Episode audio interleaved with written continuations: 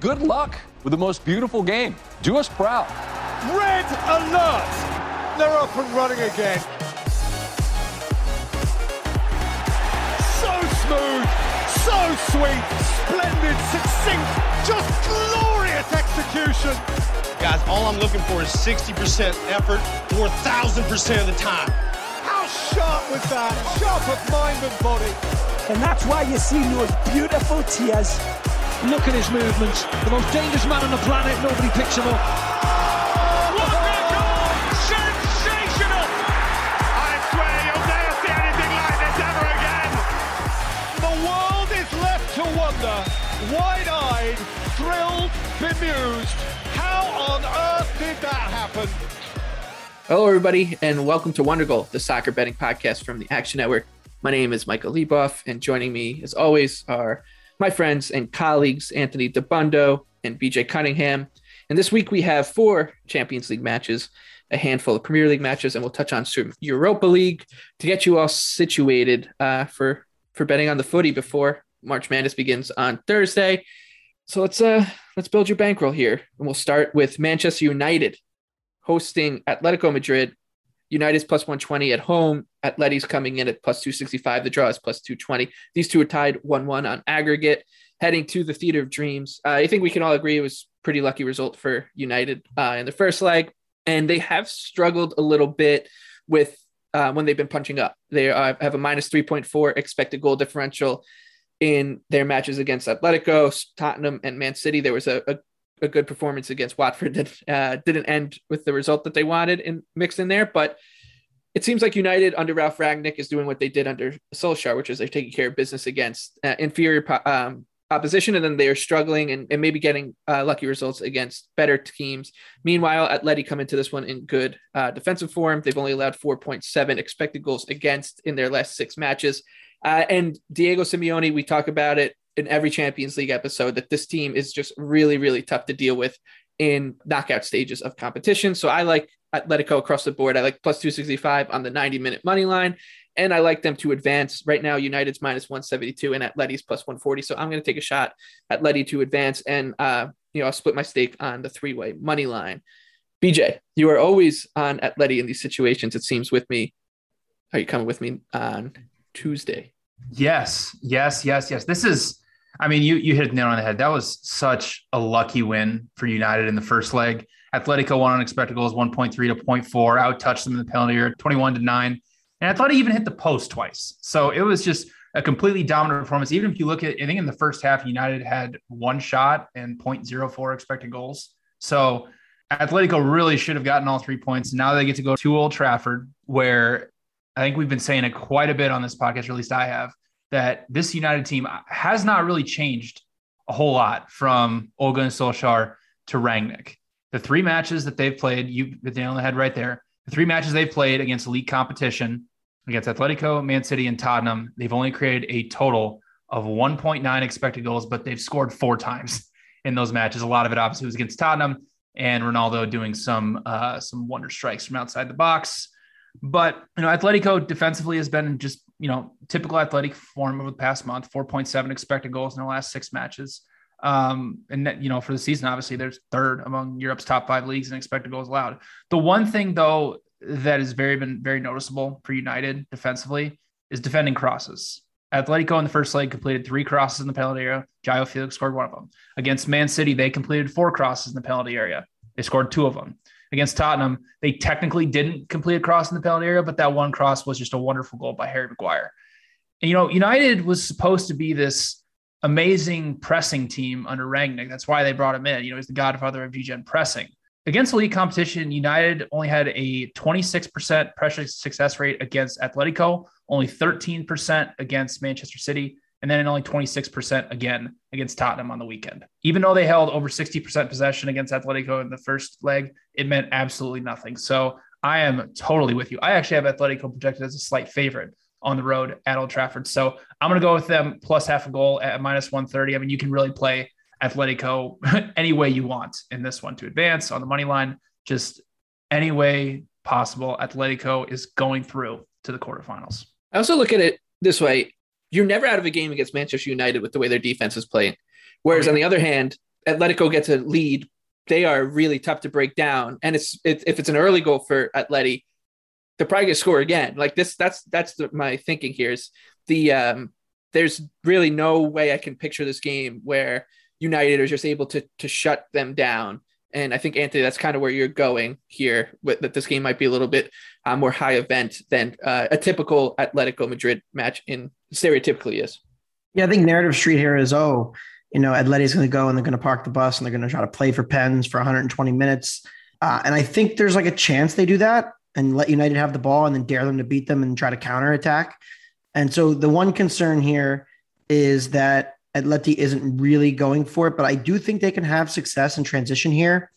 We saw Tottenham; they had a few moves on Saturday that almost came off, that almost turned into goals, where they they had number situations and they just couldn't quite get the final ball, uh, where it was just a little off. Son slipped a couple of times in transition; he just wasn't sharp. Uh, Atleti is the kind of team that can really wreck you in that situation, and it really wasn't like that in the first leg because Atleti did control a lot of the possession at home. So I think as they go now to Old Trafford, I think United will have more of the ball. Uh, but I think really this comes down to game state. And I think you mentioned a good point where if United gets a lead here, Atleti has to come out. They have to be more aggressive. Defending cross has been an issue for United. Defending set piece has been an issue for United.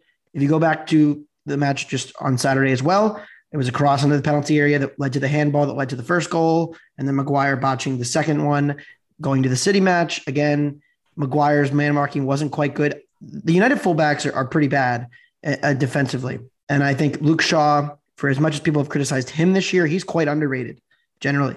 And his absence has, has made a big difference to how well they're defending out of the left back position. And Dalot, especially, you know, Wan-Bissaka, for as much as we make fun of him going forward, as bad as he is, he is pretty good defensively in one-on-one situations. And I think that's a big key for, for this United defense and why they've been much worse uh, when Dalot's been there, even if they've been better going forward. So I think all this points towards goals. I'm going against the narrative that United that, that Atleti is just going to park here.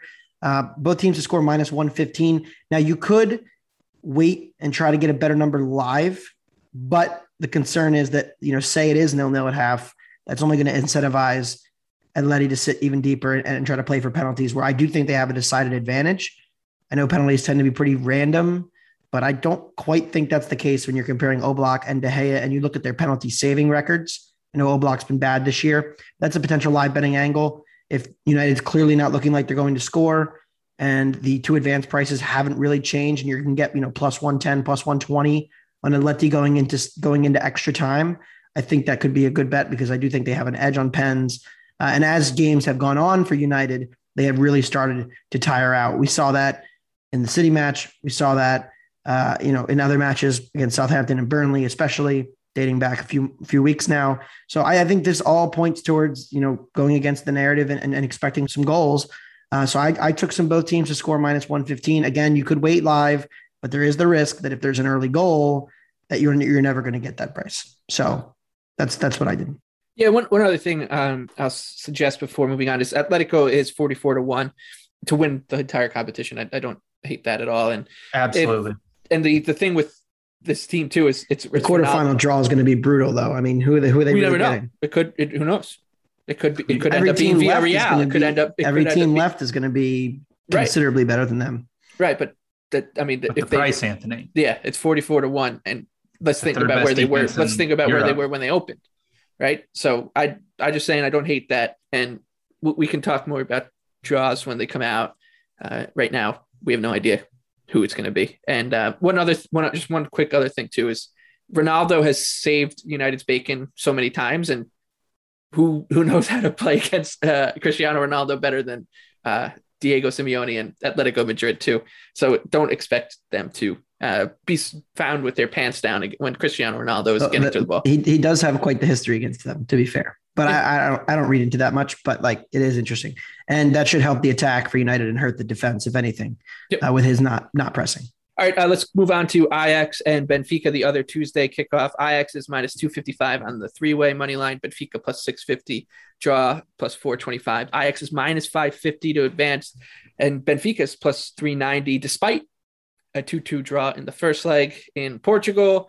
Uh, all three of us have Ajax futures, and we've been on this team since before the Champions League group stages started. They were both unlucky and unimpressive in their 2 2 draw against Benfica, I would say. And it does help, I think, a little bit that they were able to play out a high event match in, in that first match, right? Like that. If you get what we saw in the first leg again, you, you would say that Ajax deserves to be a big favorite, right? Like two, we're looking at almost four expected goals between the two teams, and that's just not going to suit Benfica. However, uh, I think the market is probably too high on Ajax here uh, in, in a 90 minute leg. I think the betting value from a betting value perspective is on Benfica. I want to go near Ajax at this number. Anthony, what about you? Yeah, a lot of CLV down the drain for me in the last leg. Uh, just not sure what Ten Hag and Ajax were doing. You know, they had a 2 1 lead. They were clearly the better side in the first half, created two big chances. There was a fluke own goal that went against them. But the second half, I mean, the, the fullbacks over and over and over and over again got caught up the pitch. And it was just counterattack after counterattack after counterattack. Everyone looked like they were going to score Benfica. Uh, and then the goal ends up being pretty fluky, uh, where it's a long hit, it's saved, and then there's like a sprint foot race to see who can get the rebound from outside the penalty area, and then it gets tapped in for Benfica. Ajax has shown some concerns now, I think, and and you know the the hole they have in in defending these counters when the fullbacks get so far up the pitch that they want to play this possession passing football that they can be exposed, and I think that's a concern now and something we'll have to monitor as we get to the next round because I do think overall Ajax is now at home. They just need a win. I think they will win, but that issue of killing off the game keeps me from backing them in any kind of alt spread type, you know, minus one and a half type deal. Uh, don't really have a ton of interest there. Do think Ajax will win this, but uh, a little bit concerned about Ajax defensively. And I think going forward, they will score. I mean, they they ripped apart Benfica on multiple occasions in the first half. They hit the post twice. So there was plenty of chances for them to score. They should have made it 3 1. They didn't, and then they paid for it. We've seen that movie before. I'm not worried about Ajax in this leg. I think they go through, but I don't have any action here. All right. Uh, a weird one here on Wednesday between Lille out of Ligue 1. They're plus 320 hosting Chelsea minus 110. The draw is plus 260. Chelsea is dealing with a just a lot of weird stuff off the pitch with the Roman uh, Abramovich sanctions. Uh, they are flying to France for this. There was some talk about how they would get there because part of the sanctions is uh, their away travel is limited to 20,000 euros. Uh, they didn't seem, granted, the competition has been against Norwich City and then Newcastle. They didn't seem too distracted, I guess is the best way to put it. Not that you would be able to tell. Uh, in those two matches, they looked good. Um, and it could be that this is a galvanizing moment for the players on the field more than anything. Who knows? It's really hard to work what's going on into a handicap. Uh, so almost not worth um, trying to. However, I will say that as much as I want to back them, uh, Lille, I just don't think they're built for this kind of game state. They are uh, very good defensive side, probably the best defensive side in uh, League maybe just behind PSG. But this is just, I mean, they're chasing two goals. They're 15 to one to advance, and Chelsea's minus 5,000. I just don't think that this uh, this game state will suit them. So I'm going to be passing. BJ, anything here? Uh, ultimately, probably be passing. Might play another under two and a half goals around minus 115. I mean, the first like Chelsea wasn't really actually that dominant. They score off the corner in the eighth minute, but throughout the whole 90 minutes, they were outshot 15 10 by Lille. Possession was about 50 50, and the expected goals battle was only 1.2 to, to 0.5 in Chelsea's favor. And the biggest problem that I saw that Chelsea had was they really struggled defending Renato Sanchez up the right wing. I mean, he punished Marcos Alonso and Rudiger countless times, five carries into the final third. It's just without Ben Chilwell, they just don't have a wing back that can defend on the left side against uh, a team that actually has a good right, you know, midfielder or winger going forward. For me, I, I don't know if this is going to be a galvanizing type situation for Chelsea. I think it's more of just kind of a, a get through it type of match for them. This is their fifth match in two weeks. They're up two nothing on aggregate. Who knows the travel hotel situation? I was doing a little bit of uh, reading on how much it costs to travel away in the Premier League. Typically, for some of these bigger sides, it's around 20,000 euros to stay in a luxury hotel, which the players want to stay in because and that you know covers their food and everything. But so are they gonna have to stay in hostels in Lille? I don't really know what's gonna happen.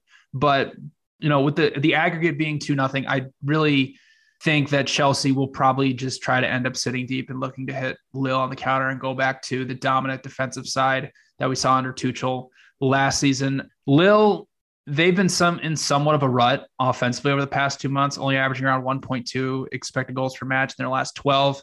What's even more concerning is is during that time they played Marseille, PSG, Lille, and Chelsea, and they're only able to create 3.1 expected goals in those four matches. So, given the fact that Chelsea's up two nothing on aggregate and they don't really need to press forward, I, I do think there is some value on under two and a half at minus 105. You know, Lille plus half a goal uh, at, at minus 110 is potentially has a little bit of value as well. Uh, I just really don't see Chelsea trying to go and, and win this match and really trying to go forward. I, I really just see them sitting deep and, and, just trying to see this match through.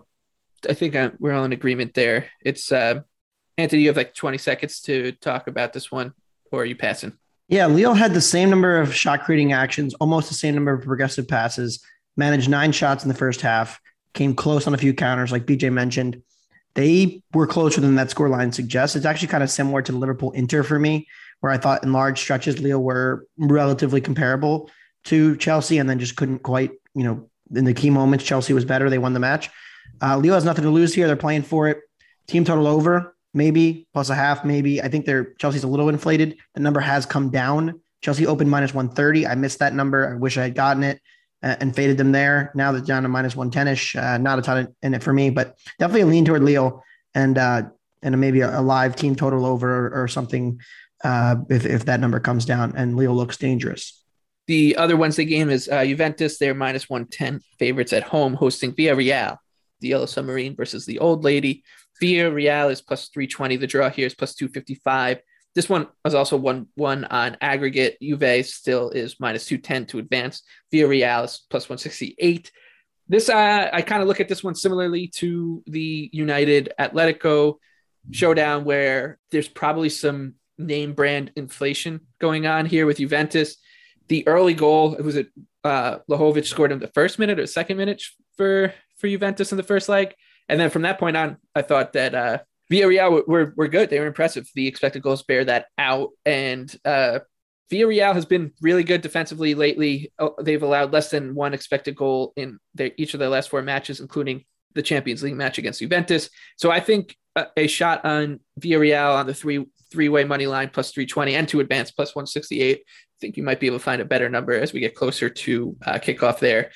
Um, give give me the Yellow Submarine. I think this is a really tricky spot for a Juventus club that's still just they're just not on the same level as uh, the true elites this season. So I have no problem trying to take them on here. What about you, BJ? Absolutely, Michael. This is another unbelievably fantastic spot for Villarreal, who is drastically undervalued here against Juventus. Yeah, Juventus scored what 30 seconds into the first leg. There, you hit the nail on the head. Remaining 89 minutes and 30 seconds, Villarreal completely dominated them. One point, it was 1.1 to expected goals to 0.5. They outshot Juventus. They outtouched them in the penalty area. But the biggest thing and what I, we've been harping on for a while now is Villarreal over the past three or four months has been one of the best teams in all of Europe by expected goals. Since December 10th, Villarreal averaging 1.95 expected goals for per match, only allowing 0.93.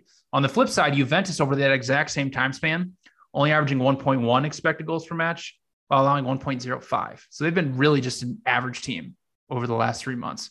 And the thing about Juventus is you know, their defense really isn't at the elite level that we've seen in years past, especially in Serie A and the Champions League. They're in Serie A, they're ninth in shots allowed per 90, eighth in box entries, and 10th in crosses completed their own penalty area. So I think it's a little crazy that Villarreal is this significant underdogs, especially what we saw in the first leg. I actually have this match projected really close to a pick 'em. So I love Villarreal any way you can get them. Uh, I'll take them plus half a goal at minus 105, but really to advance, on the money line, there's just so much value in Villarreal in the second leg. Yeah, Anthony, I think uh, you're going to make it three for three here. Yeah, you know, we all backed Villarreal in the first leg, uh, and they drew. Uh, and I don't really see anything that happened in that match that makes me change my opinion of either team. So let's go to what's happened since. Uh, Villarreal smashed Espanyol 5 1, 3.8 expected goals. They did lose to Osasuna, pretty poor performance there. And they beat Celta Vigo over the weekend. So overall, not much has changed in my opinion of, of Villarreal since that match either. But Juventus, I mean, I've I've seen they've been downgraded considerably.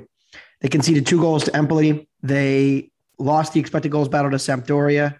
They were marginally better than Spezia. Those are three of the seven worst teams in Serie A. They had a plus 0.9 expected goal difference across those three matches. And the one decent match they played, one decent team they played, Coppa Italia semifinals, outshot 22 to 6, scored an own goal just before stoppage time to win 1 0 against Fiorentina. This Juve team continues to underwhelm in their underlying numbers. I just don't really see what everybody likes about them so much. And I know Vlahovic will score again and he'll he'll ruin me. That guy owns me. Uh, but you know, he's gonna cool off at some point. The performance continues. He's only had two shots in the first match. So think about that. He scored a goal on his first shot in 30 seconds into the match. He took one shot from outside the box. Villarreal did an excellent job of keeping him in check. Uh, and you, you mentioned it, BJ, you, you know, how they've been a truck in, in Spain. Well, over the course of the entire season, plus 0.61 expected goal difference per 90 in Spain versus plus 0.38 expected goal difference in Italy. It's not that easy, but Spain's a better league. They have better performances in that league. And Villarreal's pressed well. So I think they'll be very comfortable playing on the counter here. Juve's gonna have to go win it. Pressure's on them. They're the favorite.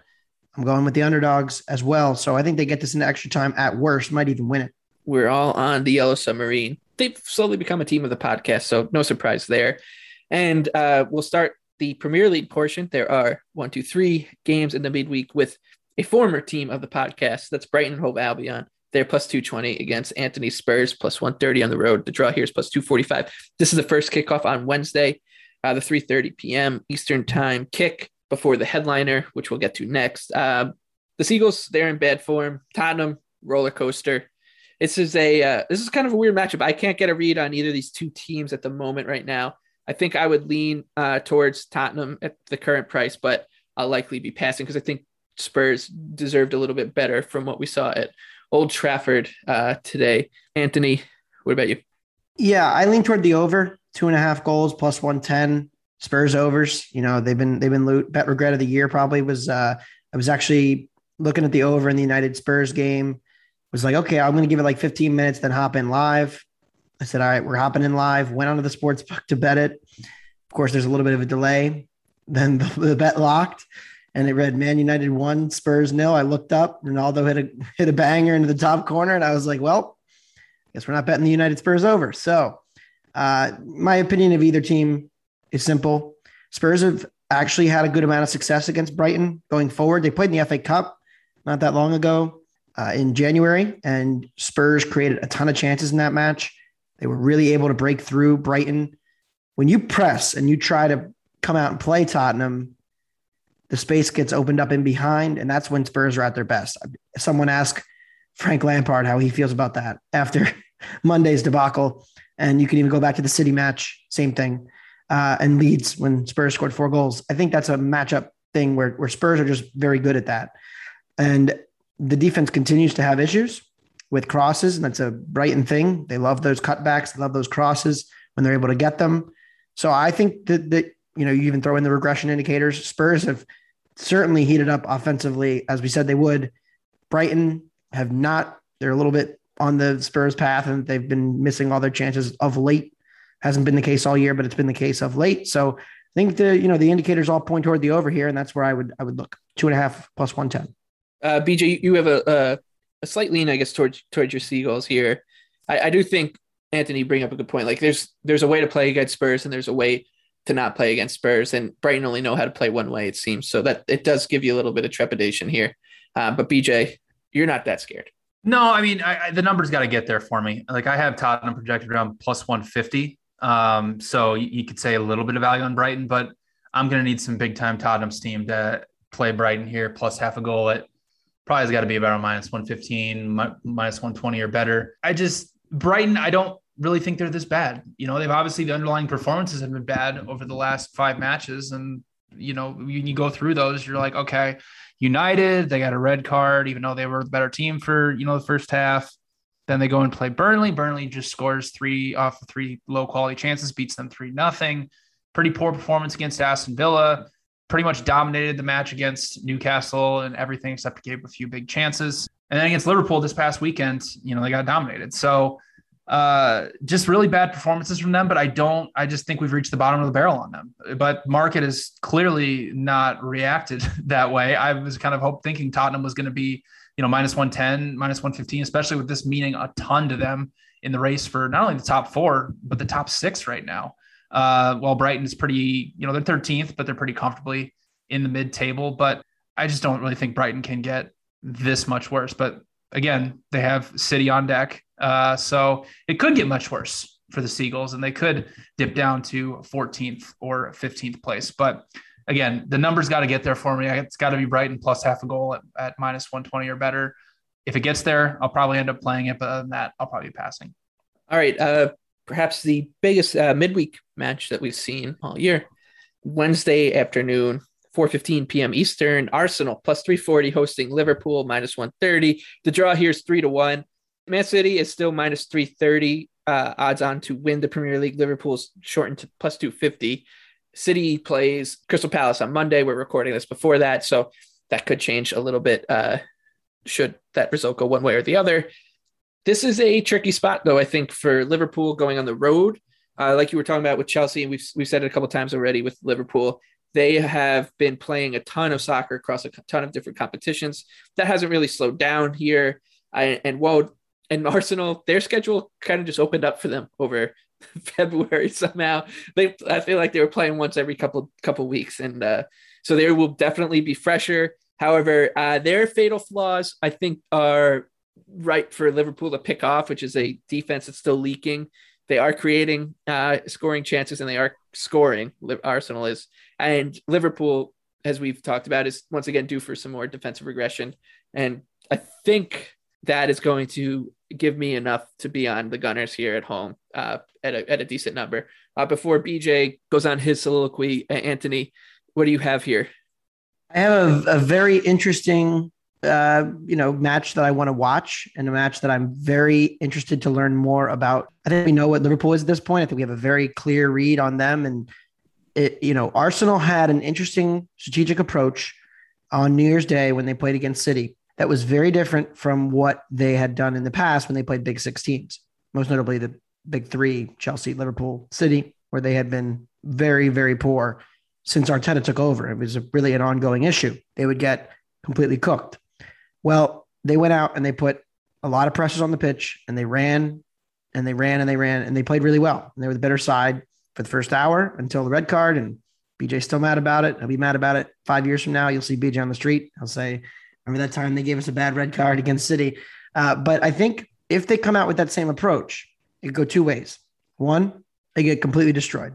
And I think there's a very real chance that Liverpool goes to the Emirates and just runs them. But I also think there's a real chance that we've talked about it. This Liverpool defense that has shown some holes and has shown to have some issues can get exposed a little bit in transition. And I think Arsenal could cause some problems there. Those all that all points to the over as well. The number's right for me on the total, so I'm passing on this match. If you want to chase a money line or an alt line on Liverpool, I don't hate it. I think this game has a lot. The error bars on this game are pretty wide, in my opinion. Uh, and so overall, I'm going to pass. I'm going to be watching. Very excited for it. I think it's going to be a great match, but not not reading too much into it. My ultra specific position here is that somebody will be getting a, a, very controversial penalty and some the other fan base will just be freaking out because these two fan bases uh, more than any maybe in all of sports outside of the toronto maple leafs uh, think that the officiating is out to get them and it couldn't be further from the truth. Bj uh, do you have the intestinal fortitude to get down on your gunners here? No. Is it, from the price standpoint i actually think there's a little bit of value on liverpool. Uh, but that being said, I'm very, very excited to watch this match. Arsenal is the hottest team in the Premier League right now. Won four straight, eight of their last 10. And since December 11th, when the Arsenal run started, with a 3 0 win against Southampton. The Gunners are averaging 2.3 expected goals per match. That's an elite level offense. Now, normally, like you mentioned, the narrative around Arsenal is they play very well against everyone else. And then when they go play Liverpool City and Chelsea, they just can't compete and they get smashed. Well, Anthony already mentioned it, but they pressed City a lot in that first half, and they were the better side for 60 minutes. And that I think is going to flip the narrative on Arsenal against a lot of these better sides. From a Liverpool standpoint, they have to be just exhausted coming into this match. This is their sixth match in 17 days. I understand they're all healthy and they have options to rotate their squad, but they also don't at the same time because they're considerably deep in three different competitions. So Anthony mentioned Liverpool defensively has been good as of late if you look at their expected goals, but against top seven sides, they haven't really been that dominant. Uh, against top seven teams, around 1.4 expected goals allowed per match. Against the rest of the Premier League, 0.79 expected goals allowed per match. Also, the status of Mo Salah is up in the air right now. He's questionable at the time of taping this, but the reality is now that Liverpool has Luis Diaz, they have plenty of depth in their front three, where I don't think the loss of Salah is completely detrimental to their offense and really affects playing something like an over or, or Liverpool in this one. So I actually love the over in this spot. I mean, Liverpool's offense, it's getting up there with Bayern right now. Uh, they've created over 70 expected goals this season, which is over 2.5 per match, averaging almost 20 shots a match, and have created 74 big scoring chances this season. So uh, I have around 3.5 goals projected. So over three goals at plus 110 is good enough for me uh, on the over. But again, very, very excited for like the first time in I gosh, it's maybe been like seven or eight years with Arsenal where I literally am excited to sit down and watch this team because they are so much fun to watch. And I really hope Erling Haaland changes his mind about going to City and comes to Arsenal. You know, it's funny, BJ doing that fan thing there. That makes me want to sell high so badly on Arsenal now. Stop. No, it really does. No. It really does No. because look, and I know that like we do this all the time with Arteta, and like we were getting amped up for the big game against Liverpool last time because Arsenal were on a really good run. I w- no, I wasn't. And- Okay, and they lost If 4-0. we You weren't, tape, but people were. People were. you were, but Arsenal fans are very prevalent on my Twitter, and they definitely were pretty amped up and confident about that one. And I think it is important to note they did play twice in January. Liverpool were clearly the better side in the first Yeah, leg. It, there was it was somewhat rotated squad.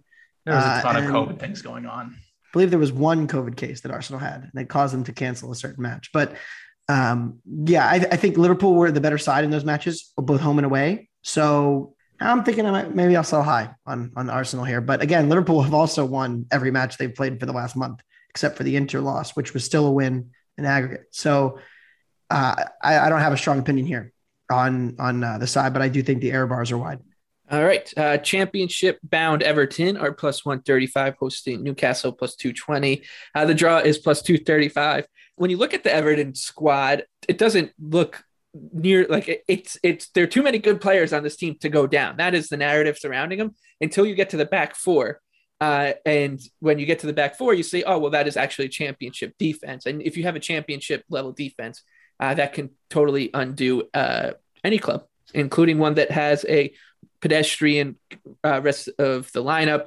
Still, I mean, I think you guys will both say to me here that the betting value from a numbers perspective is on Everton, but I think that there's more that goes into this right now with this club. Like it's if you you watch the Wolves game today, you watch a team that was just a shell of itself, especially when they went down 1-0. Any bit of adversity that this side faces, they seem to wilt and their tactics against Wolves, I should say too, were just a a, a mess. Five in the back, trying to play it out of the back, uh, down a man. It was just not a not a great one from from Frank Lampard. Though the players outside of Anthony Gordon and uh, Richarlison didn't really do much uh, either.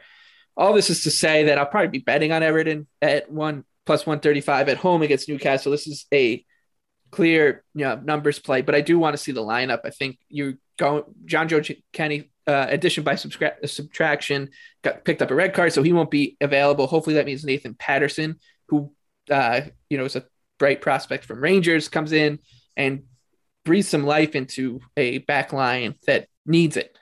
it's to say, I'm really sad. Uh, this Everton team, like I, I, they they have there's a clear path out of relegation for them, and it's get wins against Burnley, Brentford, Newcastle, and Watford. Get like three out of those four wins, and it you might as well call those clubs Barcelona, Real Madrid, Man City, and Bayern Munich with the way this team's playing. Um, that being said, Newcastle. Let's just talk about them for a second. Uh, they're on- they're they're having trouble creating offense uh, coming in, so hopefully that plays into Everton's hands with their terrible defense. Only 1.06 expected goals for in their last two matches uh, for Newcastle. This match also, by the way, has the same odds basically as what we saw for Everton and Wolves on Sunday. So I'm a little surprised there too. Um, all right, I should stop. BJ, Everton and, and Newcastle. Yeah, very happy to pass here. Uh, I would say that from a season long projection standpoint, that Everton would have a little bit of value, but my sentiment on Newcastle has has turned. Uh, even with the the loss to Chelsea today, they were actually weren't that bad. Uh, I mean, Eddie Howe has somehow gotten this defense to actually play really well. I mean, they haven't allowed over 1.3 expected goals since December 19th.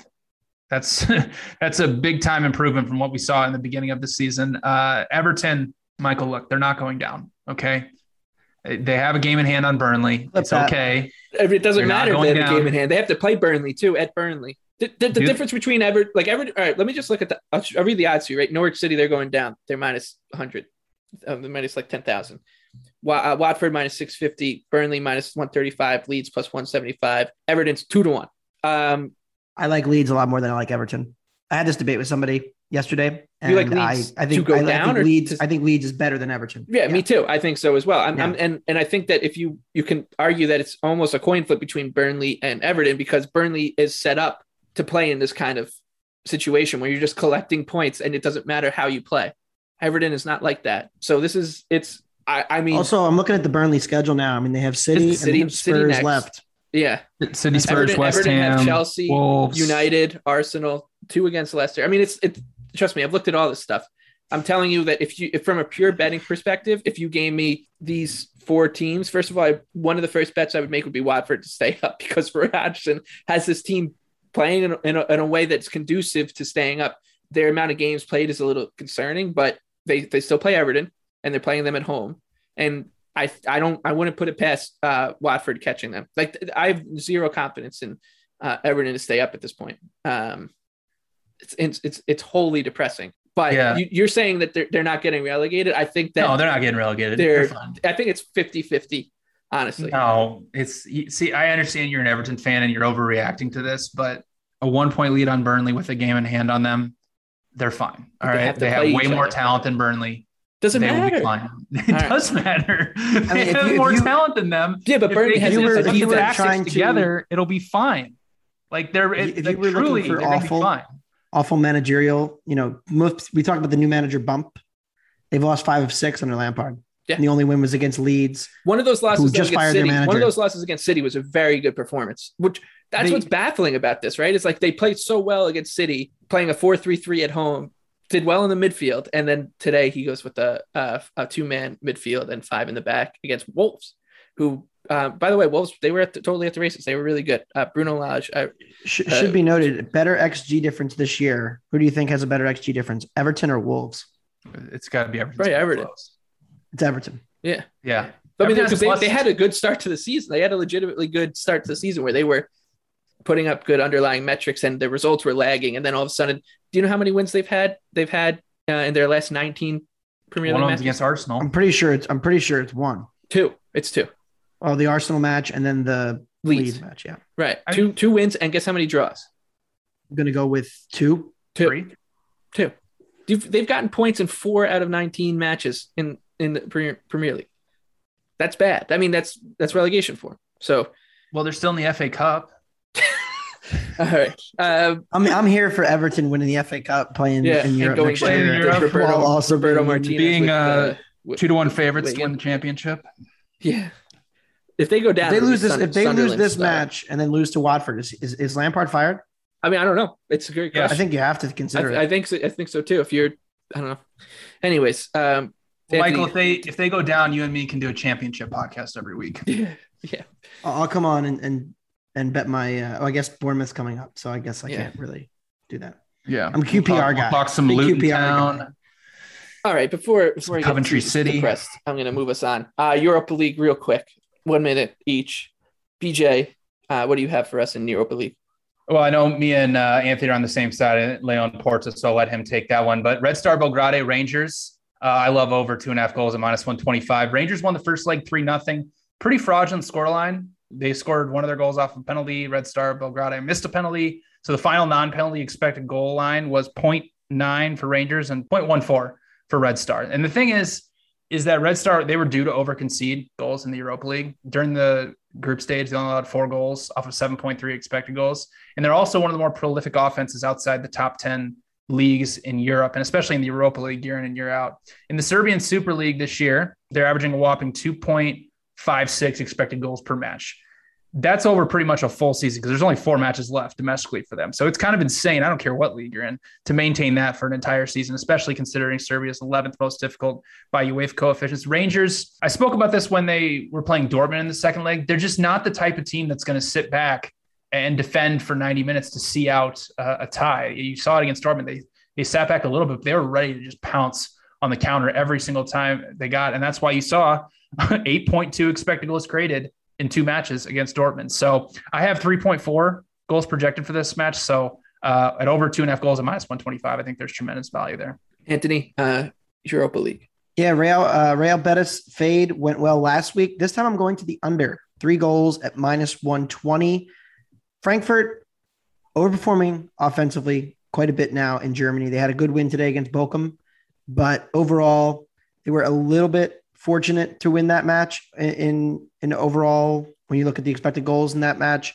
And Betis again, just keep fading them because I, I really think this team is playing way over their heads, way over their talent level, and I'm just not liking much what I see from them. They did have a one 0 win again, uh, at home against Bilbao, but again, expected goals were, were pretty comparable, and and they really weren't any better than Bilbao was over those 90 minutes. So they're on the fade list. They're atop the fade list, and I'm I'm going to play against both attacks here because I think Frankfurt may be a little more conservative and try to uh, see out this victory at home. Leon is going to be on on Betis to go, you know, try to get back into this, and I don't really think this attack is good enough to do that. So I'm playing the under three, and then BJ mentioned it. We're both in agreement on this one. Lyon and Porto. Lyon deserved their win on the road. Really, they were the better side. Shots were pretty even. Possession was pretty even, but they created the higher quality chances. But this Lyon team They've added some pieces in the midfield I like. One specific one is Tanguy Ndombele, but overall in France this year just has not been at the level that we typically see from them. They're going at home here. They don't even need the win, which I think has to factor in to your handicap here. If they're tied late, again, this is the spot I like in these aggregate matches. Porto will be the one pushing for the goal, not necessarily Lyon. So that's kind of baked into the fact that uh, if, if it's tied, you, Porto will be ahead and be pushing for the goal. They'll be the more aggressive side. So with that little draw protection baked in, I like Porto plus a half at plus 105.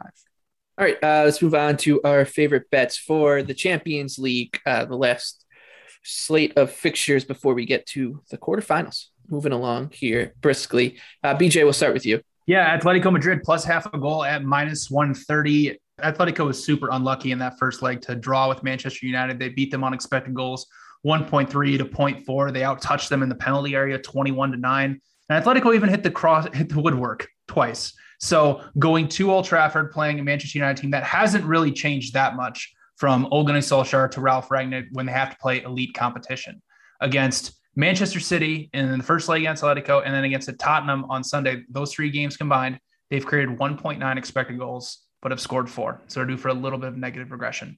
And also, United, the troubling areas for them defensively, they had troublesome, you know, troubles defensively all season long. But the one area specifically over the last week or couple weeks or so is defending crosses. Against Atletico in the first leg, they allowed them to complete three crosses in the penalty area. João Felix scored one. Against Manchester City, they completed four crosses in the penalty area, scored twice. And against Tottenham this past weekend, Tottenham completed one cross, and it was an own goal by Harry Maguire. So, having to defend an Atletico team that plays in a 4 4 2 with a lot of their offensive production coming down the wing, swinging and crosses, it's very troublesome for United. And also, United just is not the pressing team that we thought they were going to be under Ralf Rangnick, even though they were able to hold over 60% possession in the first leg. They, it really didn't meant nothing. So, I have this match projected pretty close to pick them. I actually have Atletico projected as a slight favorite. So I love them plus half a goal at minus 130 at Old Trafford. Yeah, uh, I'm on the same side as you for my favorite bet. I like Atleti plus 140 to advance. Uh, I'm, I think you could take them across the board, three way money line to advance. And I also like them as a live bet if they go down. We spoke about it earlier in the show. Uh, Manchester United is a team that if they go up a goal, the game is still live. On the other hand, Atletico Madrid are experts at shutting games down. So if they go up a goal, I don't really like United's chances to claw their way back in what should be a absolute rock fight against uh, Diego Simeone's side. United, they've really struggled against good teams, minus 3.4 expected goal differential uh, against Atleti, Spurs, and City. And meanwhile, Simeone's side, man, they're, they're looking vintage. 4.7 expected goals allowed in their last six matches. So I think you're getting a really good number here on a team that I don't think uh, there's really all that much separating these two sides, even with United playing at Old Trafford. So I'll take the underdogs here, Atletico Madrid plus 140 to advance to the quarterfinals. Anthony, what about you? Yeah, I'm going Villarreal plus a half at minus 110 against Juventus. Villarreal was the better team for 89 minutes and 30 seconds of the first leg. My opinion of either team didn't really change much from that leg. I had Villarreal uh, drawn a bet in the first leg. I will be betting them again in this second leg. Since that game, Juventus has had four performances, three of them against the three of the seven worst teams in Serie A, Sampdoria, Spezia, Empoli. They struggled defensively in all of those matches, conceded over one expected goal, and their expected goal difference across those three matches was pretty mediocre. They also struggled in the cup against Fiorentina. This attack is not what it should be given the acquisition of Dusan Vlahovic. He had a great goal in the first leg, but only managed two shots and he's just not quite getting the production that you'd expect them to get in this attack. They're not really, you know, beating teams the way you'd expect.